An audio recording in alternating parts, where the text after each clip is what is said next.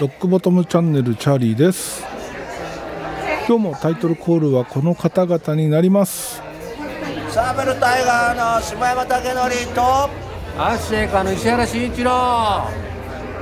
というわけでね今日もまたまた DTM のお話になります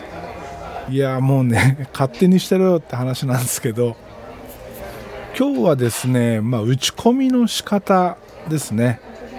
実際そのパートを打ち込んでいく時の画面なんですけど一般的には多分ピアノロールっていう画面を使うことが多いんじゃないかなと。でピアノロールってどんな画面かというとですね多くの場合は多分同じだと思うんですけど左端にピアノの鍵盤が縦に並んでます。上から高い音下に行くにつれて低い音。そして、え、横方向に関しては拍が並んでます。拍と小節ね。どの長さの音を入れるのかによってその1拍をより細かくしていったりできます。でこのやり方で打ち込むのかもしくは DAW によってはなんですけど譜面で打ち込めるものもあります。そこで皆さんはどちらを使いますかというところなんですよね。僕最初はですねあの譜面で入力できる DAW を持ってなかったのでこのピアノロールを使って入れてました。これがねめちゃくちゃ目に疲れるわけですよ。ものすごい疲れる。細かいのもあるしリズムもつかみにくいしどんなパターンで入ってるのかいちいち聞かないと分かんない。まあこれは慣れの問題なのかもしれないけど本当難しくて。で今はですねスタジオ1プロフェッショナルっていうのをゲットしたおかげで譜面で入力できるようになりました。でそれ以降ねずっと譜面で入れております、えー、基本的にピアノロールを使うとすればんまあ、ドラム入れる時ぐらいかな。でもドラムは基本的に MIDI キーボードを使って打ち込むことが多いので手直しなんかをする時にこのピアノロールの画面で修正をしていくと。いうやり方が今一番多いですね。で譜面で入力すると何がいいのかっていうとメロディーリズムがつかみやすい。っていうところですよね。多分慣れてるから慣れてるって言っても別にバリバリ譜面読めるわけじゃないわけですよ。もう何十年と譜面なんて見てなかったから今はおたまじゃくしを追いかけながら 数えながら入れておりますがそれにしたところでもう小学校の頃から音楽の授業で一応この譜面っていうものは見てるわけじゃないですか。だからねこっちの方がねいろんな面でつかみやすいんですよね。もちろんその音がねものすごい上下に動いた場合五線譜からはみ出した分とかね数えるのすげえ面倒くさいんですけどまあでもそれもねやっていくうちにどんどん慣れていくはずなので今は我慢して譜面を使っております。いや我慢して使うほどのもんじゃないんだろうけどただピアノロールに比べると目の疲れも少しは低減されるしいいことだらけなんじゃないかなと個人的には思ってます。もしお使いの DAW がですね譜面での入力に対応しているようであれば一度試してみるとどうでしょうか。そしてそして最近ねずっとなんで僕が作ろうとするものはポップス的なものになるんだろうと。ずっと不思議だったんですよ。それこそねあの中学の中頃からずっとハードロックヘビーメタルを聴き続けてきたわけですよ。そうだな二十歳ぐらいの頃からはブルースとかも聴くようになって、えー、よりその古いもの60年代後半から70年代あたりの音楽をね例えばクリームだったりツェッペリンだったりジミ・ヘンドリックスだったりあとはマウンテンとかね、まあ、そういうものを聴いてきたはずなのにいざよし曲を作ってみようって始めるとなぜかポップな音楽になっちゃうっていう。なんでなんだろうってずっと悩んでたんですよ。曲の作り方としてはねこの前も言いましたけど適当なドラムパターンを入れておいてベースラインを考えていくと。でその出来上がったベースラインに対してギターや鍵盤を重ねていくっていうようなやり方をしてたんですけど、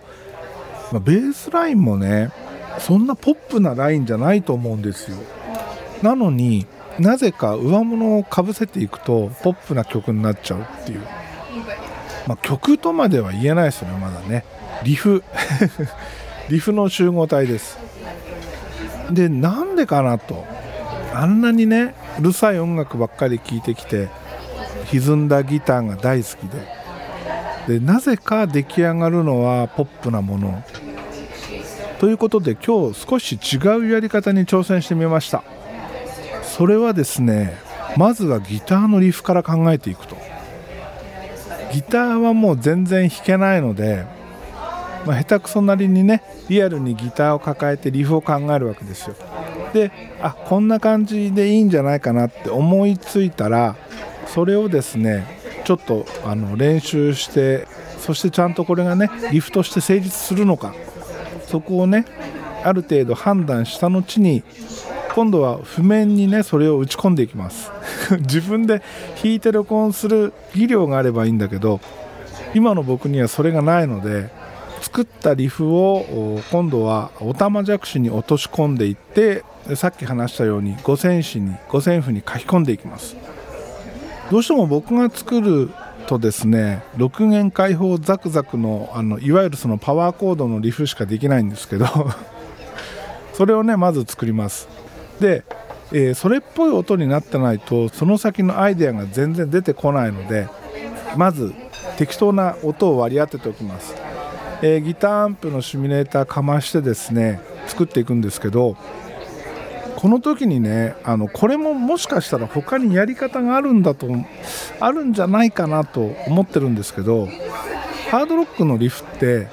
6弦開放ザクザクはミュートするじゃないですか。ブリッジミュートしてザクザク刻むじゃないですか。だけどそのそれ以外のそのパワーコード部分って別にミュート特にしないことが多いわけですよ。そうなると打ち込む時にですね6弦開放のミュート音を個別のチャンネルに1個単独で立ち上げなきゃいけないんですよ。でこれをね1つのチャンネルで抑える収める方法ってないのかな。6弦開放ザクザク音を分けない。分けずに1つのチャンネルで1つの何ていうの？音源を使って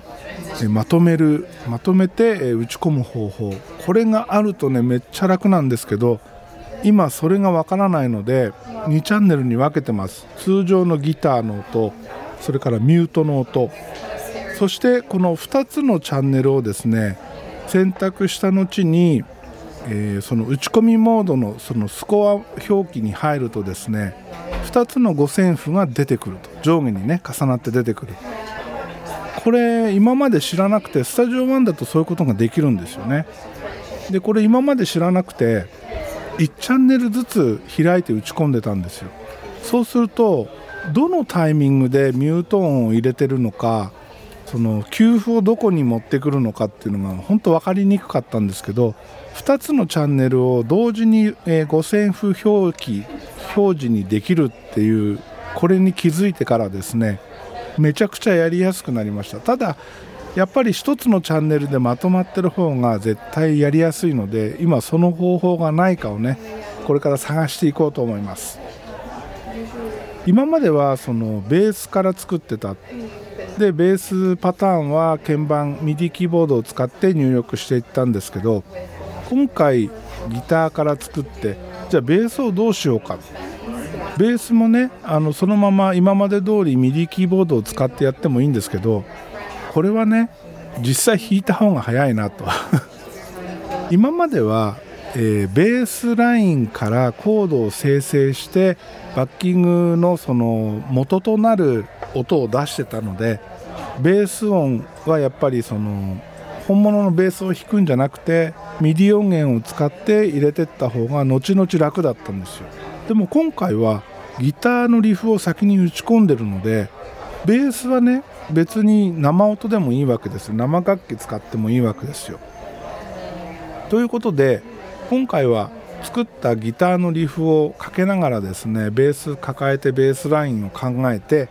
で自分で弾いて入れました。やっぱりねこの方が楽です。本当楽。楽です。まあ、とにかく、えー、今はですねそういうやり方をトライしております、まあ、今後ねあのいろんなやり方にこうふらふらと寄り道をしていくんだと思いますけどそうやって場数を踏むことによってですね自分に合ったやり方っていうのが見つかるんじゃないかなと期待しております。いやほんとね DTM 楽しいです。DTM ネタばっかりだよね最近ね。DTM かマイクの話しかしてないよね。ちょっとネタ考えないといけないですね。でも DTM ってやってみるとなんだろう音楽全然できなかったとしても楽器を弾けなかったとしてもいろんなねそのサンプルパターンがすでにその音源の中にあったりするので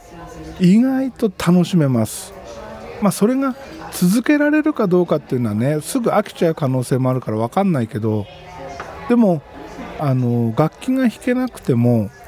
それなりにそれっぽいものを作っていくことは可能です、えー、もし iPhone、iPad をお持ちであればですね GarageBand で遊んでみるとかね。使ってないけど DAW 持ってんだよねっていう方はですねもう一度 DAW を引っ張り出してきて あの起動してみてください。何かとね遊べると思います。えー、ゲームとかと違って自分でゼロから作っていくっていう遊びってなんかいいじゃないですか。かっこいいじゃないですか。かっこいいからやと、うん、ちょっと違うんだけどでも自分で生み出していくもので、えー、楽しめるっていうのはねこれはいいですよね、まあ、アプリ作ってる人なんかそういう感覚に近いのかもしれないけどとにかく DTM はですね楽しいです。騙されたと思ってですねまずは GarageBand あたりから、えー、試してみてください。